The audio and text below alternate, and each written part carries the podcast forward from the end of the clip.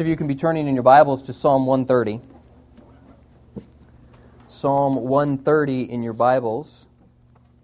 If you are using one of the black Bibles that are provided there in the seats, you'll, you'll find today's text on page 329.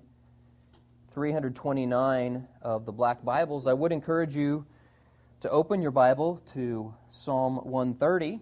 What we do here at North Hills is each week we take a passage of Scripture and we work through that passage of Scripture, trying to understand it well and to apply it to our lives in a practice that many refer to as expository preaching. We don't have anything to offer you, only what God's Word says. And so this morning, as we do each week, we'll endeavor to understand this text of Scripture. Psalm 130.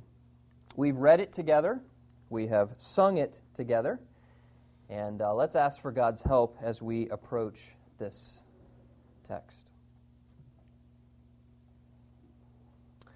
Our Lord, quiet our hearts now as we humble ourselves before your word. Help us, Lord, to have open hearts and open minds. We pray that your Holy Spirit would take these words and penetrate our hearts with them. May we recognize our own need of you and know that as we do, you delight in forgiving. We offer these moments to you in Christ's name. Amen. This passage teaches us that God's people can have confidence because of his forgiveness. God's people can have confidence because of his forgiveness. I was perhaps junior high, maybe upper elementary school, and I we kind of lived in a rather rural, kind of suburban rural area. And as many of you, when you were growing up, you, you started driving before you started driving. You know what I mean? right? You, your, your, parents would take you out, your, your dad would take you out kind of in the cornfield and say, all right, you get in, and you would drive, you know, down the, the trail, or maybe some, on some of those remote country roads. Like kids nowadays don't know what that is. We, that's what we started learning to drive before we were. So we had a pretty good size backyard, and it had this six foot cedar privacy fence that went all the way around it, and there was a gate that was big enough, barely, to fit a vehicle in and out. And my dad said, okay, we were doing some yard work. We had the pickup truck. My dad had this neat little uh, S10 uh, Chevy 4x4, and I love that little pickup truck. And uh, we were doing some yard work in the back, and dad said, okay, you can turn it around and line it up with the gate, but don't drive it through the gate. I'll drive it through the gate. Okay, so I get in. My dad actually went into the house. I get in, I turn the thing around, and I, but I wanted to get it nice and lined up with the gate, so I, so I backed up and as I was backing up, I didn't see the tree. Right? And so I start hearing, you know, the clattering of branches and the, the scraping down the side, and I froze. Right? I just didn't know what to do. And so I let it like crease down the side of the truck, and you know, a, a branch reached out and grabbed the mirror and threw it on the on the hood. And I ah, so finally I had the presence of mind to hit the brake, but it was too late. There was already a crease down the side of that thing. I look on the on the hood, and there are you know branches on the hood and the mirror laying there. I went nuts. I went screaming and crying up to the house. Ah, I wrecked the truck. I wrecked the truck, and I was ah. So my dad very calmly came out of the house and uh, kind of saw the situation as it was. He said, "Okay, well, let's go look at it." Just as calm as could be. Um, now, he may not have been calm internally, but he was acting calm on the outside, right? So he walked over and said, you know, looked at the situation. He said, well, you know, that'll buff out. The mirror, we can, we can get a new mirror. I was shocked. I thought I was dead. You know, I mean, I thought he was going to kill me. But, but I, I approached the whole situation without confidence because I thought I was a goner. Well, my dad was very forgiving in that situation. He was understanding the fact that I was learning to drive and and hadn't. I mean, I had obeyed. I'd done what I was told. Uh, you know, so um, I did not approach the situation with confidence because I wasn't sure of His forgiveness. I wasn't sure that the situation would would all be okay. Well, the psalmist in this passage is reminding those who are God's own that they can approach God with confidence. They can approach God knowing and being assured because He is a forgiving God. God's people can have confidence because of His forgiveness. The psalm is classified as one of seven penitential psalms. Now, that those when we talk about uh, uh, laments and penitential psalms, that's not language that we use often, but this really is a prayer on the psalmist part of a plea for forgiveness. In case you're curious what the seven penitential psalms are, they're 6, 32, 38, 51, 102, this one, Psalm 130, and Psalm 143. You'll also notice in the heading a, uh, a, title that we've referred to before that this is a song of ascent. Does anybody remember from our last song of ascent what is a song of ascent? We got to wake you up this morning. It's warm in here. We got to wake everybody up. What, what's, a, what's a song of ascent? Remember? Yes, sir.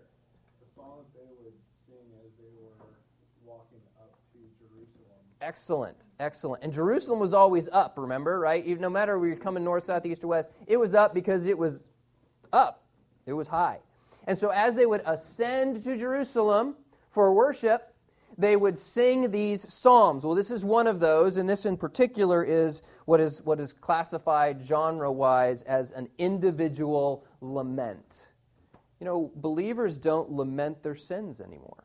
It's just not the thing that's fashionable to do in our modern American society where everything is, is happy and good and never anything negative. But the psalmist actually finds joy in the forgiveness from, from crying out to God, recognizing his sin. We'll see that more as we go through it. And we see here that God's people can have confidence because of his uh, forgiveness. One other quick little structural note that uh, I want to point out to you the psalm actually doesn't move in a linear fashion, it doesn't move one, two, three, four. It actually circles back. It's a circular pattern. Do you know what I mean by that? Okay, so the whole psalm could be divided in half, and it really organizes very neatly. Verses 1 and 2, verses 3 and 4, verses 5 and 6, verses 7 and 8. I mean, that's the structure, all right? And each of those halves, verses 1 through 4 and verses 5 through 8, can be divided again in half. And the second half answers the first half. And so I'm actually, my outline is going to look like that on the screen um, because it's not really a one, two, three, four. It's like a A, B, A prime, B prime. If you study poetry, you know what I'm talking about, right? So the second half answers answers the first half. So that get, now that you have the kind of that pattern in your mind and the, the main teaching of the passage, let's look at it closely. Uh, we see in verses 1 through 2 that we must call out to God because of our sin. So in verse 1, the psalmist says, Out of the depths I have cried to you, O Lord. All right, the imagery is someone who is in, in the deepest part of the sea. They, they obviously can't put their feet on ground, and they are, they are too far away to swim to safety. Now, can you imagine yourself in that situation? Maybe, maybe you're at the beach one day and you, you, you're really feeling strong that day and you, you take your little little boogie board and you go way out into the depths and all of a sudden a wave hits you and it crashes on you and you lose your, your flotation device. And you are out you're weight it's too far to swim and what do you do? I mean you're going to drown out there. You're starting to get tired you're treading water and there is just no way you can make it back to shore. What do you do? Well you look over there at that lifeguard stand and you say right? I mean, that's the exact imagery that the psalmist is using. I'm out in the depths, and all I can do is cry for help. Out of the depths, I have cried to you. And in fact, this, this idea of being in the depths, the depths of the sea, is a, is a metaphor that the Hebrews would commonly use for despair, for, for distance from God, for, for hopelessness. You know, this is what sin does sin separates us from a holy God. And the weight of our sin is upon us. We feel sometimes that sense of hopelessness that, that I want to do better, I want to change, I want to be pleasing to God, but I'm in the depths. I can't swim that far. This reminds me um, of Romans that says we are all sinners. We all sin and what? Fall short of the glory of God. We, none of us meet the righteous expectations of a holy God. It, it's, a, it's a canyon that we cannot jump across, to new, use a different analogy. Or we are in the depths and all we can do is cry out for help. There is that sense of hopelessness that the psalmist actually starts with. In fact, his hopelessness is taken even further. Notice in verse 2, he, he acknowledges the need for God to intervene. He says, Lord, hear my voice. Let your ears be attentive to the voice of my supplications. This is another word for that yearning, for that calling out to God to intervene. So the psalmist is acknowledging his sin. He's acknowledging his own inability to save himself. He is, as if it were, calling out to the lifeguard because he is going to drown. Out of the depths I have cried to you, Lord, please hear me, because that is my only hope. You and I must call out to God because of our sin. Well, he continues that in verses 3 and 4, which, which teach us that we must find forgiveness because of our sin. Notice verse 3. He says, if you, Lord, should mark iniquities. This word mark means to observe, to keep careful record of. And God is able to do that, is He not? I mean, God knows all that we do.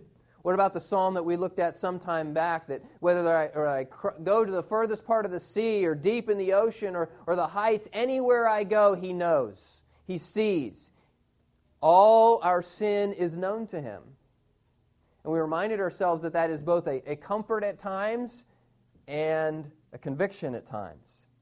God knows. He, he, has, he has a perfect record of everything that we do. And it, Lord, if you keep a record of this, if you mark my iniquities, sinners cannot stand before a holy God and argue their own case.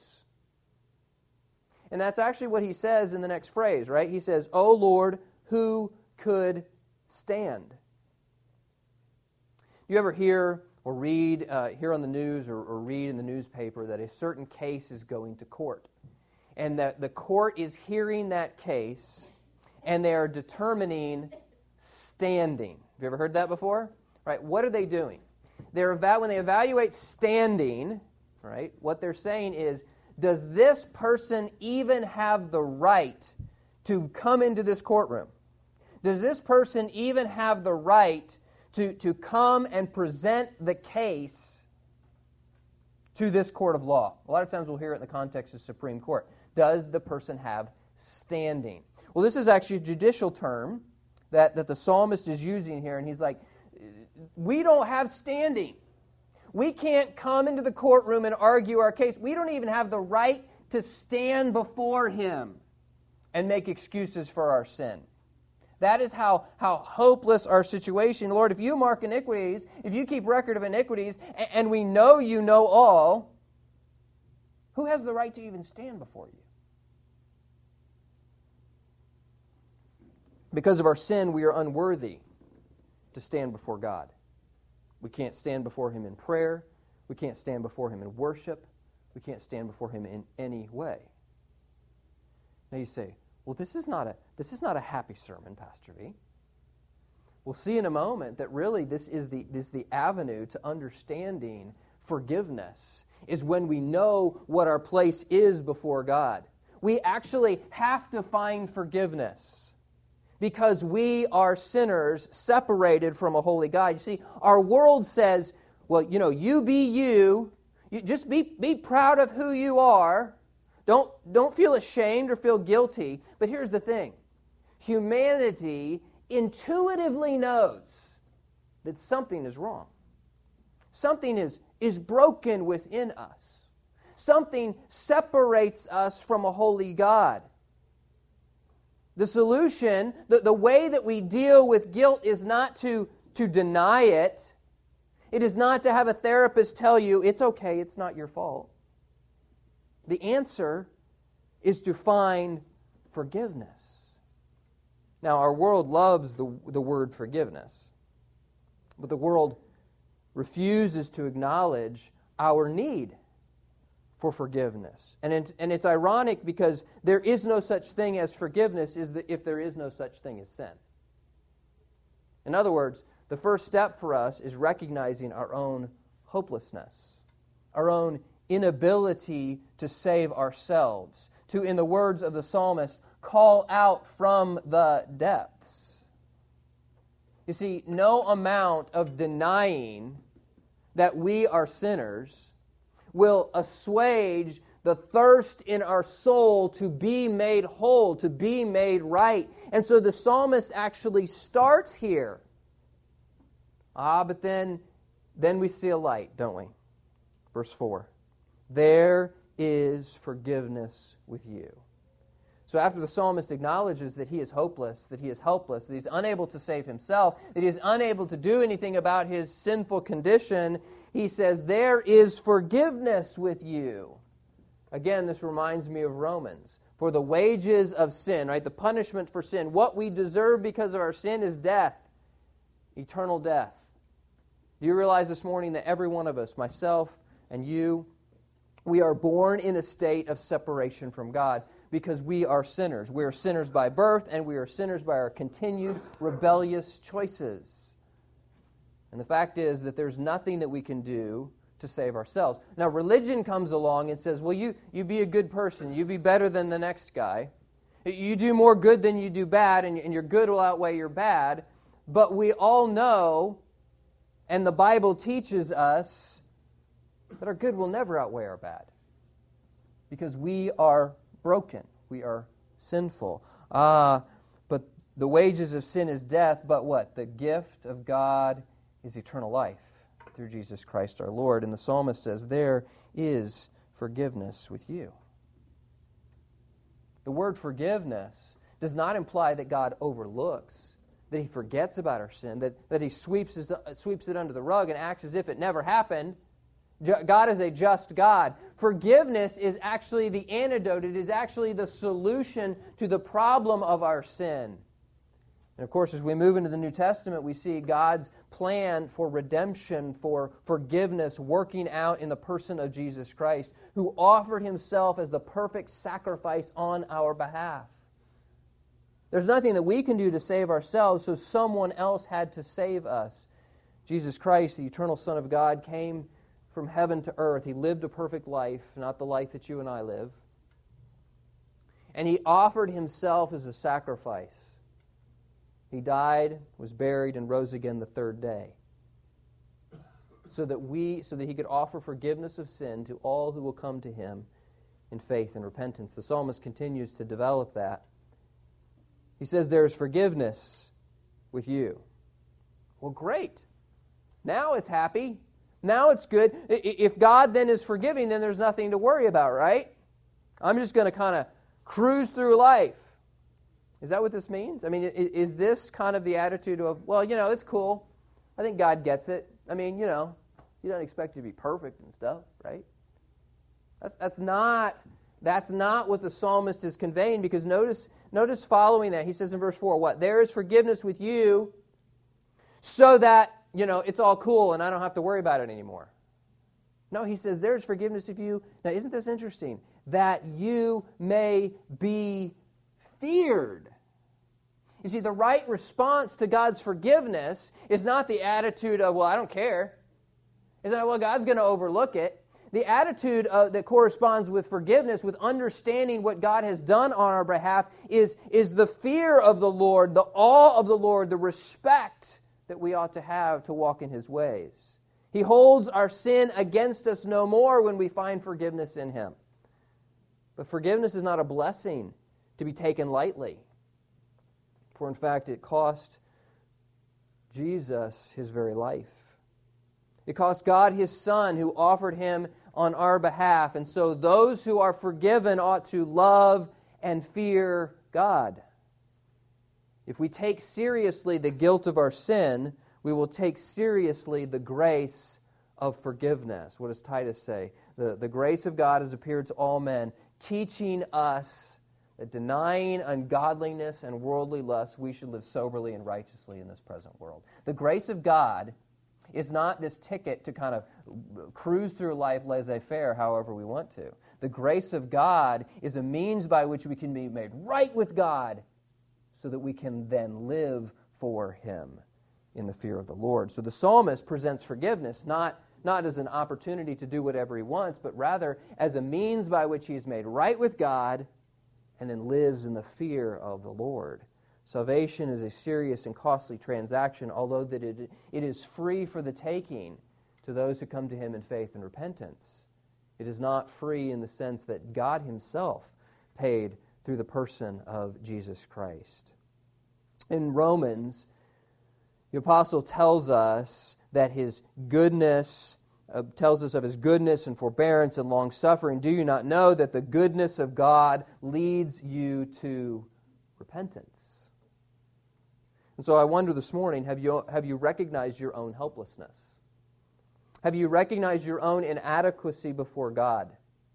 Has there ever been a time in your life where the, you have realized that your good works, your religion, your righteousness, you, you, the things that you do, the, the fact that you're better than your neighbor, none of that will afford you standing before the supreme judge of the universe? But you must cry out. You must ask for help, for, for God's forgiveness, for his healing in the person of Jesus Christ. Have you ever recognized that, in fact, the, the, the means of forgiveness is recognizing that you are a sinner. we present the gospel to people, that is often where we start, right?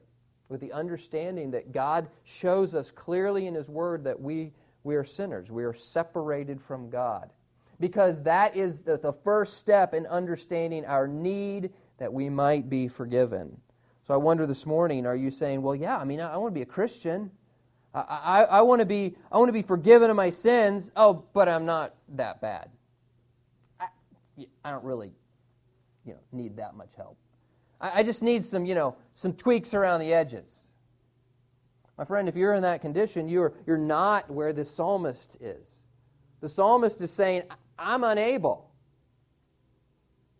The only thing I have is the hope to cry out to God. My friend, let me plead with you this morning if there's never been a time when you have personally recognized your inability, your own sinfulness, today is the day to repent, to turn from your way to God's way, to depend completely on Jesus Christ, who is your only hope of salvation.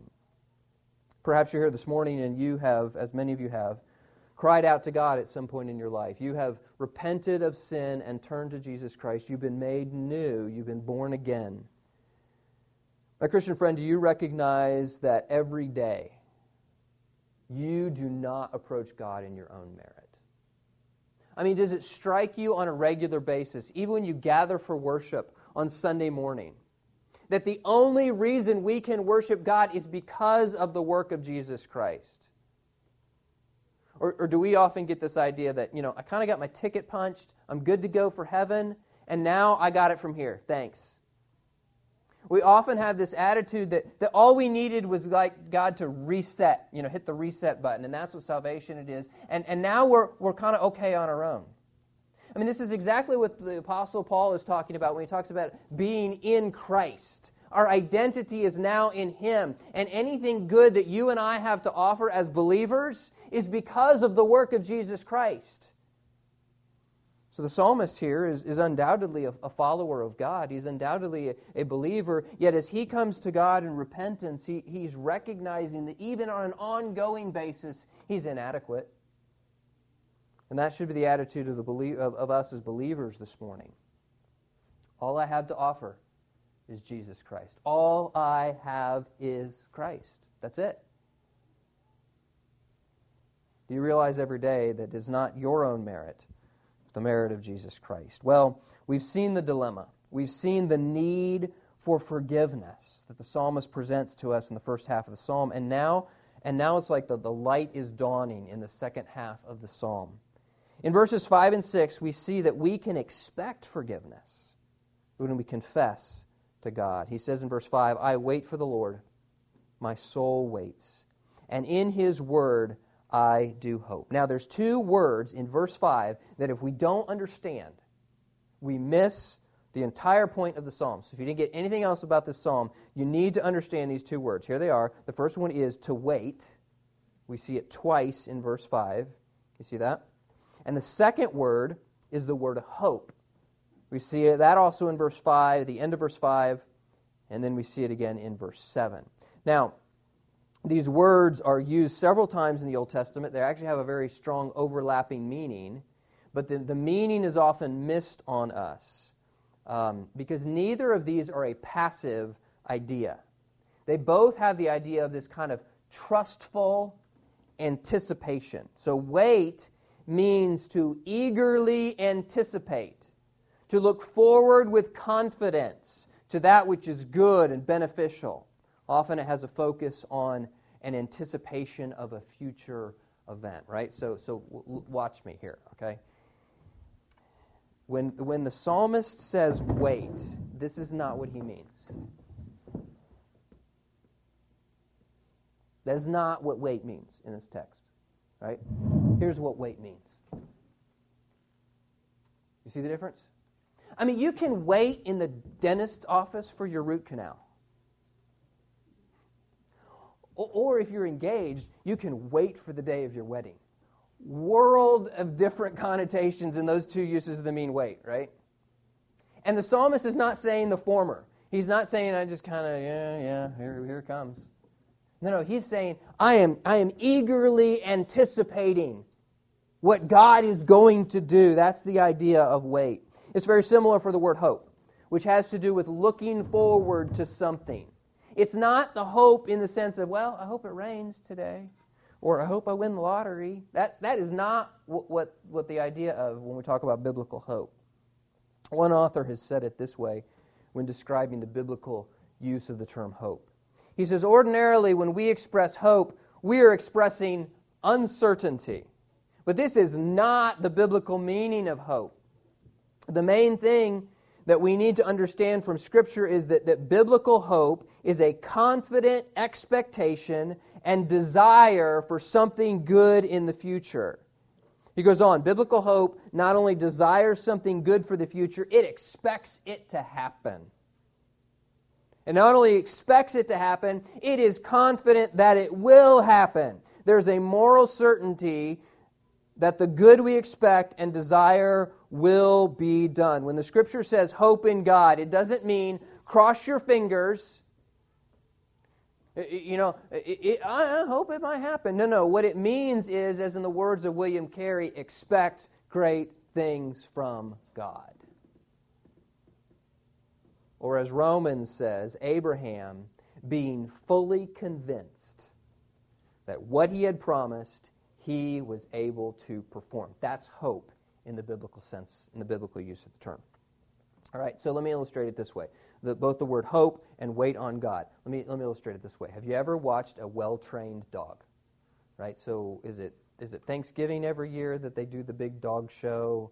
All right? And, and that's always fun to watch and cheer for whatever your favorite breed is. All right? Have you ever watched a well trained dog? Have you ever watched what they do? They're told to do a trick, they do their trick, and immediately their eyes go back to the owner. What are they doing? They are, in the words of the text, they are waiting on that treat.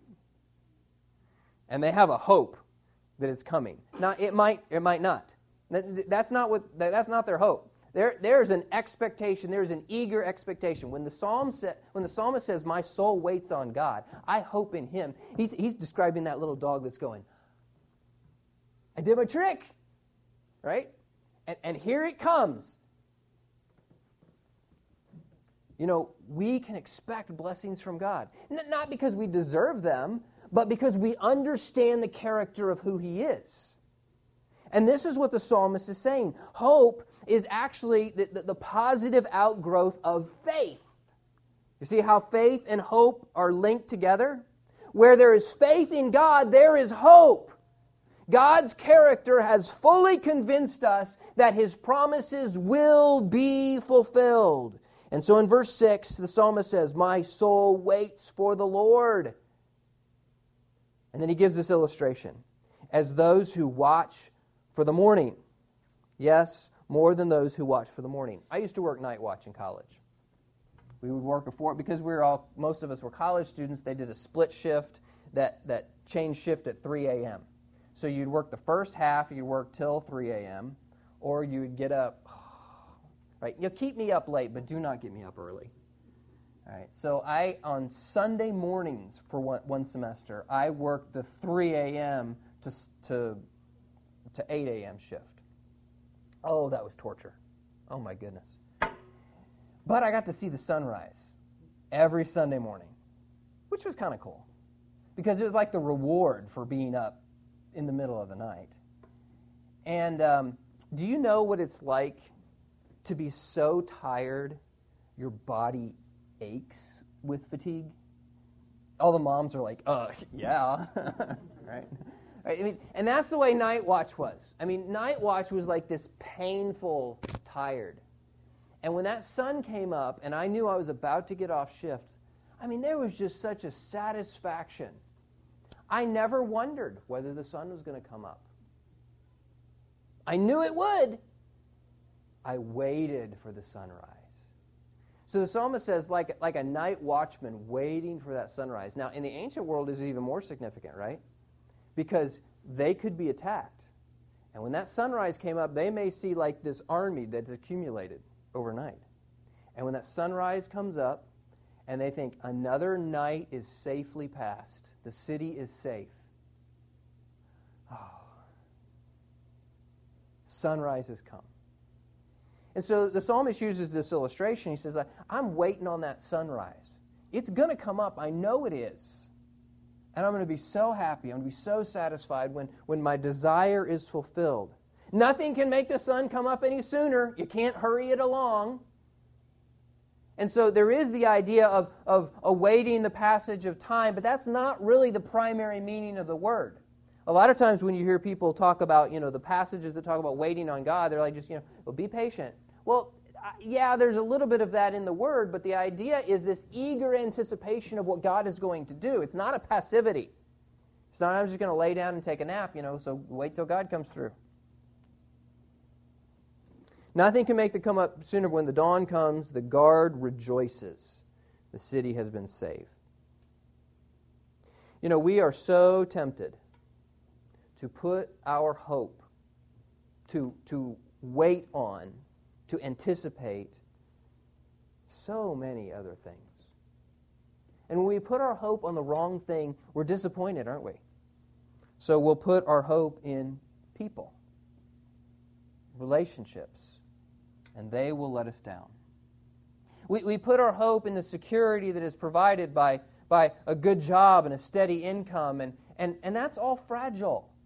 And so we worry are we going to be able to keep that all together? If that is what our hope is in, we will be disappointed.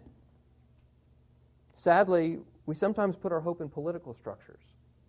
Well, we've got to, got to you know, clean the world up and make it a better place and see to it the right people get in office and I mean, all of those are, are valid pursuits, but that cannot be what our hope is in. We'll be disappointed over and over again.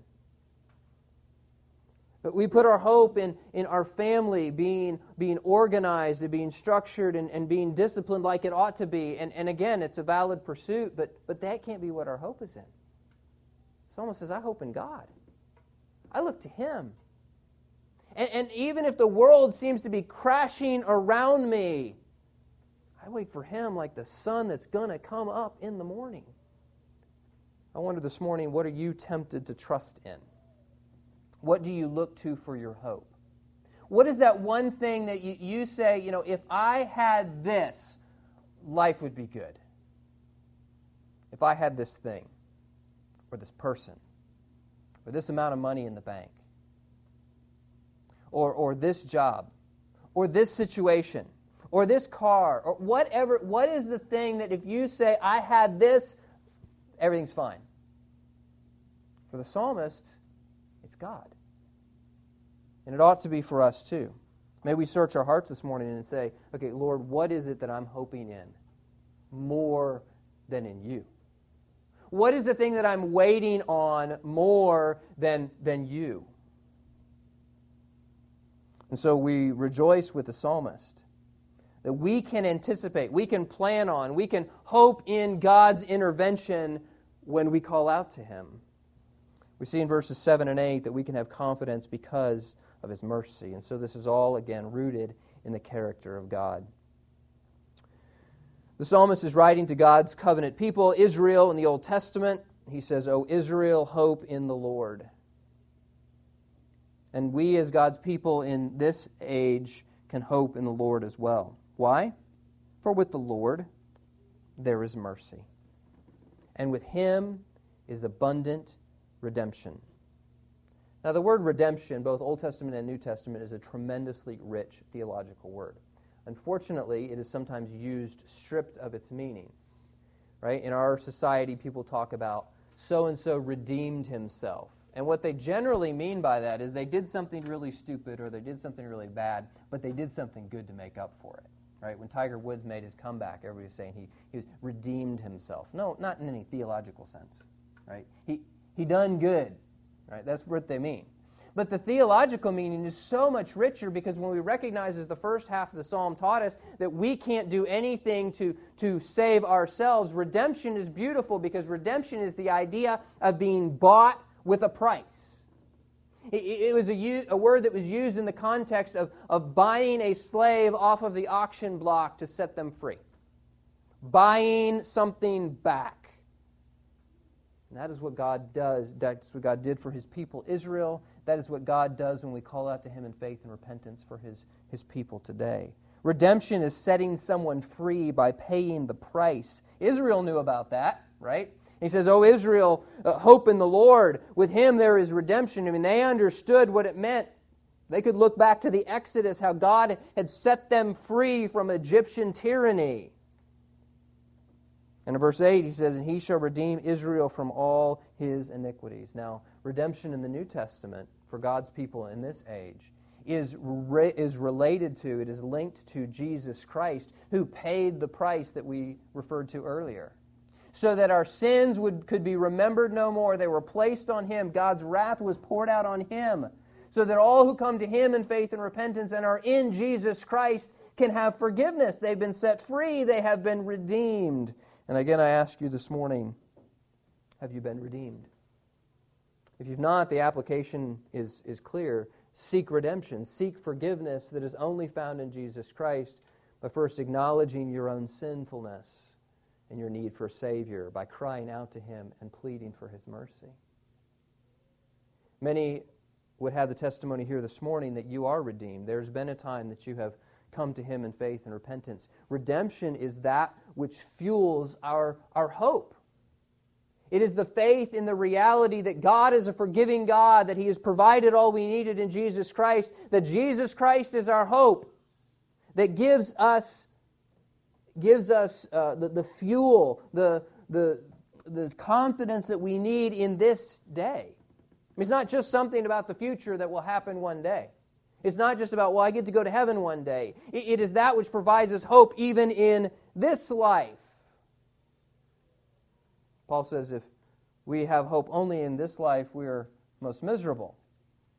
We have hope both for this life and for the next, and so it informs the way we live. You see, if you live life with hope because of faith in God, it informs the way you live today. A number of years ago, there was a dam that was proposed in a certain valley in New England. And, and they, they were going to, they laid out the plans to build this dam. They purchased the property that was needed. And uh, there was a little town that was in that valley. It was a beautiful little town. And, and everybody loved to keep their property looking nice and everything. And when the decision was made and the properties uh, began to be bought and the, the construction of the dam started, an interesting thing happened in that little town. Like, the houses started falling into disrepair. And people started not caring for their lawns, and, and things began to get run down in the town. Why? Because there's no hope. I mean, the town's not going to be here. And so, in kind of a, a, kind of reverse way, if we if we don't have hope, it's going to affect how we live today. If we do have hope, then it's going to affect how we live today. And so, how do we think about this psalm? Well, we wait on God. We, we look to Him as our, as our satisfaction, as, as, as what we need. What does that mean practically? well, when you and I are tempted. It is hope that drives us to say no to the flesh and to look forward to a greater reward than temporal pleasure. When we're treated wrongly, it is hope that causes us to not return evil for evil, but to have confidence that God will repay justly. When we suffer setbacks or discouragement because things, things don't go our way, things don't work out as we had hoped they would, as we thought they would, it is biblical hope that energizes us because we are assured that our setbacks are not permanent. God works in His time. And then, particular to this context, when we sin, it is hope that causes us to cry out to God in repentance, knowing that there is forgiveness to be found in His mercy. God's people can have confidence because of His forgiveness. Father, we thank you that we can come before you, not in our own goodness, not in ourselves, but only because of Jesus Christ, the forgiveness that is found in Him. I pray, Lord, this morning that even as we acknowledge this reality that we need a Savior, as we cry out to you, may you work in our hearts and continue to remind us of this throughout the week. In just a moment, I'll